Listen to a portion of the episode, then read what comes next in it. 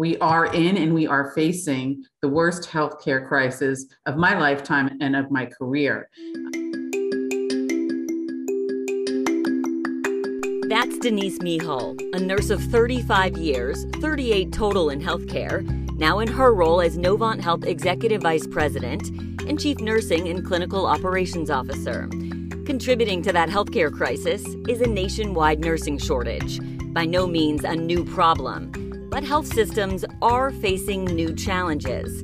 And for a few reasons, we explore in this two part series of Industry Insights, a healthcare podcast presented by Novant Health.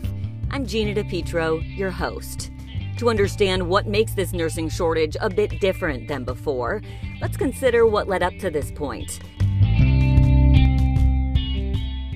There's always been a nursing shortage. It made me step back and think so, why is this different than any other year in my lifetime, in my career lifetime at least? There's a lot of reasons. Everything is exacerbated and accelerated by the pandemic. And if you think about it, our lives changed instantly.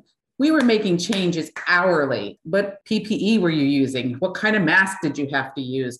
How were you donning and doffing your equipment? So that was happening professionally personally, they were keeping their families and their loved ones safe. And then this week we're in school, next week we're out of school. Some days it changed, you know, childcare just became a complete mess and disaster. So it was a very challenging time for healthcare and nursing. But they kept showing up to work. They cared for our patients and they cared for each other. And I am in awe and amazement of the strength and the commitment that healthcare providers nursing had to humankind. Unlike storms that wash in and retreat, the pandemic has continued its surge.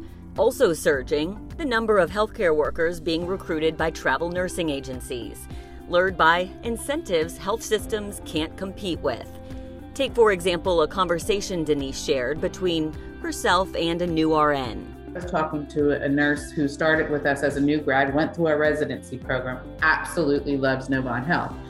So she's leaving to travel and she stopped me to thank me for the residency program and how wonderful it was. And now I've prepared her to go out as a traveler nurse. But what was interesting about that conversation is one, she does feel very prepared to go out there, but she's getting a $30,000 sign on bonus and she's going to be able to pay off her student loans.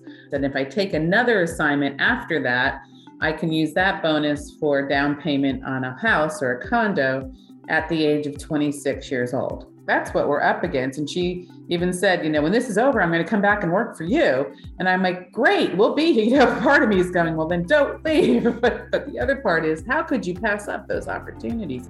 So we're beginning to understand what's new about the nursing shortage.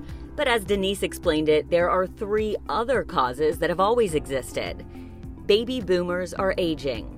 And not only are they getting older, healthcare advancements have them living longer so they need more medical care. There's also an aging workforce. By the year 2030, an estimated 1 million nurses will be at retirement age. And with 4 million total nurses in the country, about 25% new nurses will be needed to fill their shoes. And finally, there's a lack of infrastructure for education, so academic institutions are actually reducing the number of nurses they accept. But why? Simply put, Denise said nursing instructors can get paid more working elsewhere. Less instructors means less nursing students.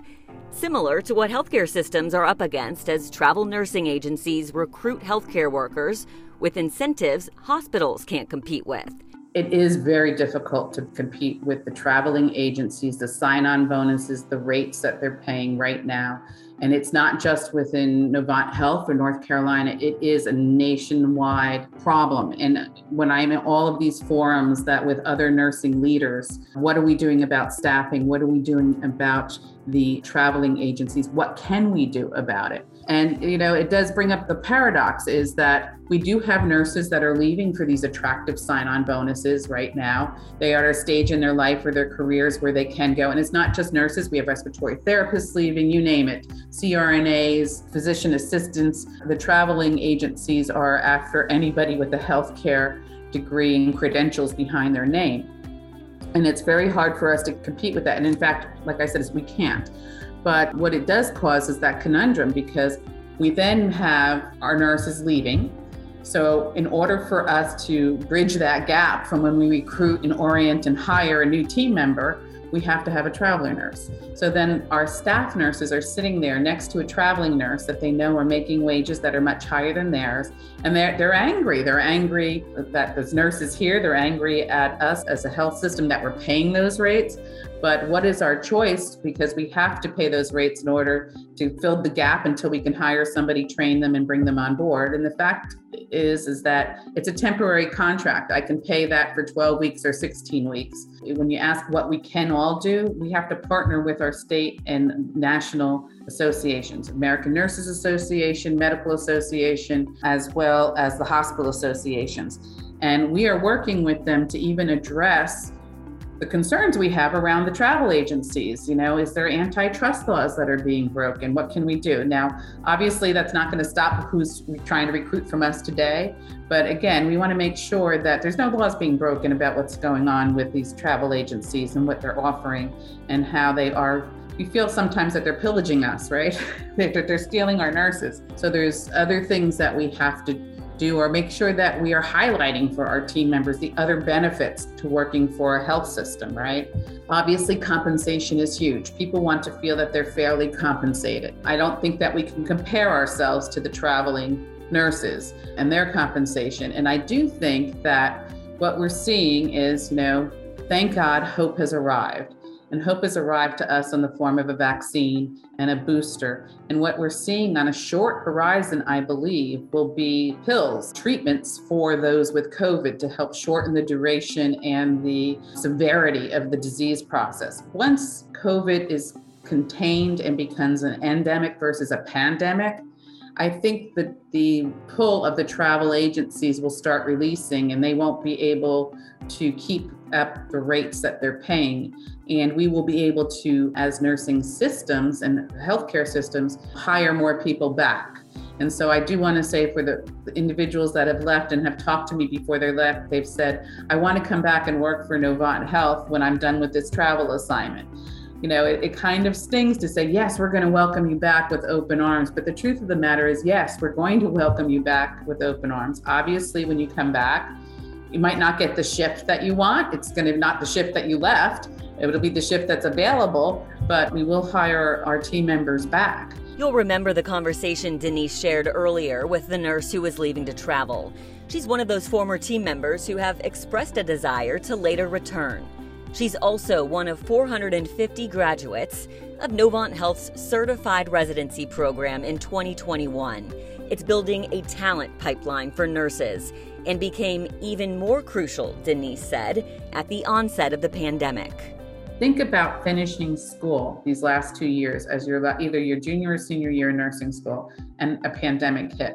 So initially, schools stopped sending their students to clinicals, to hospitals, right? So we had a nurse residency program, just like doctors come out of school and they do a residency and they rotate through different areas. We started that in 2018 so thank God we had the foresight to do that. But we really had to double down on education because we had to surround them from what they missed their last two years of school. You want to talk about developing that pipeline for future and helping our academic programs provide an extended education to these individuals. I would say that's through a residency program, and that's not offered in every facility, and nor is it as good as what we have at Novant Health. I, I'm very proud of that honor and badge that we wear for that. But in addition to that, we're working with our government relations and with all these agencies on both a local and a national level to clear those barriers of the immigration processes in order to allow overseas healthcare workers an easier way to come work with us. Now, why would you say that? Well, remember, I said just even pre-pandemic, we had a nursing shortage with a million people approaching retirement by 2030. We're going to need a lot of nurses, and they're going to have to come from other places, not just what can be produced in our school system. So we're working with three agencies, foreign agencies, to help us place some nurses, and hopefully they'll be able to be here by the end of 2022. And so we're excited by that because also it's going to help us if we talk about the Philippines, the Middle East, it's going to help us diversify our workforce population so that we are representative of the communities that we work in. And we want our patients to come to us and see people that are like them, speak the language that they speak. We have asked for 300 placements. So that's for our whole footprint and the 17 hospitals that we have. And they will be permanent placements, those will not be travelers. So that is another avenue that we're working to solve some of the crisis that we're having. And again, to move away from using travelers and to get some permanent placements within our facilities.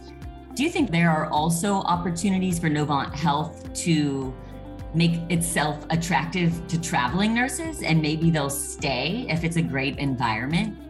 Great question. And in fact, we are recruiting traveling nurses as well. We've had several that have taken full time positions with us during this pandemic. They saw it's a great place to work. We have a special sauce in Novant, and this is a very special place. When travelers come to us, they recognize that this is a different environment than all the other hospitals that they've either worked in full time or they traveled from, and they want to stay. In addition to that, you know, what would make traveling attractive here, we have the CSSO, which is our central staffing scheduling office. And we have nurses that work out of there. We have 300 RNs and 150 CNAs. It's our float pool, but it's our internal agency.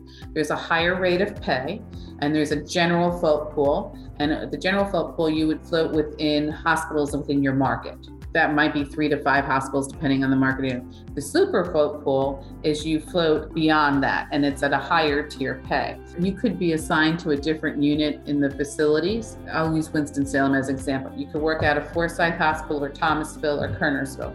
You could have a daily assignment that changes, or you could work this week all out of Forsyth, and next week you could choose, I'm going to work out of Kernersville. So it gives you that traveling sort of sense you're hired at a higher rate of pay. You have the benefits of working within Novant. And you also have the camaraderie of you're known as, yes, I'm a float nurse, but I work for Novant. I go to where I'm needed. And I just will always remember I was working at Brunswick Hospital and I was the president there. And I thank God for the CSSO because I don't know what was in the water that year, but I had nine nurses pregnant on my maternity unit at the same time which meant I had nine nurses going out on maternity leave within days and weeks of each other. Having an internal float pool, I was able to contract with them to say, look, I'm going to need people for like three months. It was helpful that I'm saying you're at the beach and it's in the spring and summertime, right? So who wants to come to the beach? I was able to do that without getting traveler nurses. I was able to use our own internal pool. So again, helping us attract the travelers, as well as if you want to stay, you're in the ED or ICU at Forsyth, and that's where you feel that you've been welcomed and treated like family, and that's where you want to stay and settle, you can do that as well. How else can leaders engage nurses differently so they don't leave?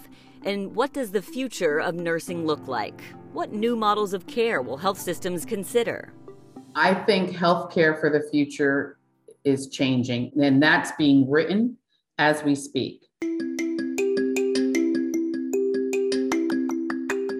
Answers to what that might look like in part two of this candid conversation with Denise Mihal, Novant Health Executive Vice President and Chief Nursing and Clinical Operations Officer. In the meantime, find other episodes of Industry Insights and other podcasts from Novant Health on Apple, Google, Spotify, or anywhere you listen to podcasts. I'm Gina DePietro, and thank you for listening.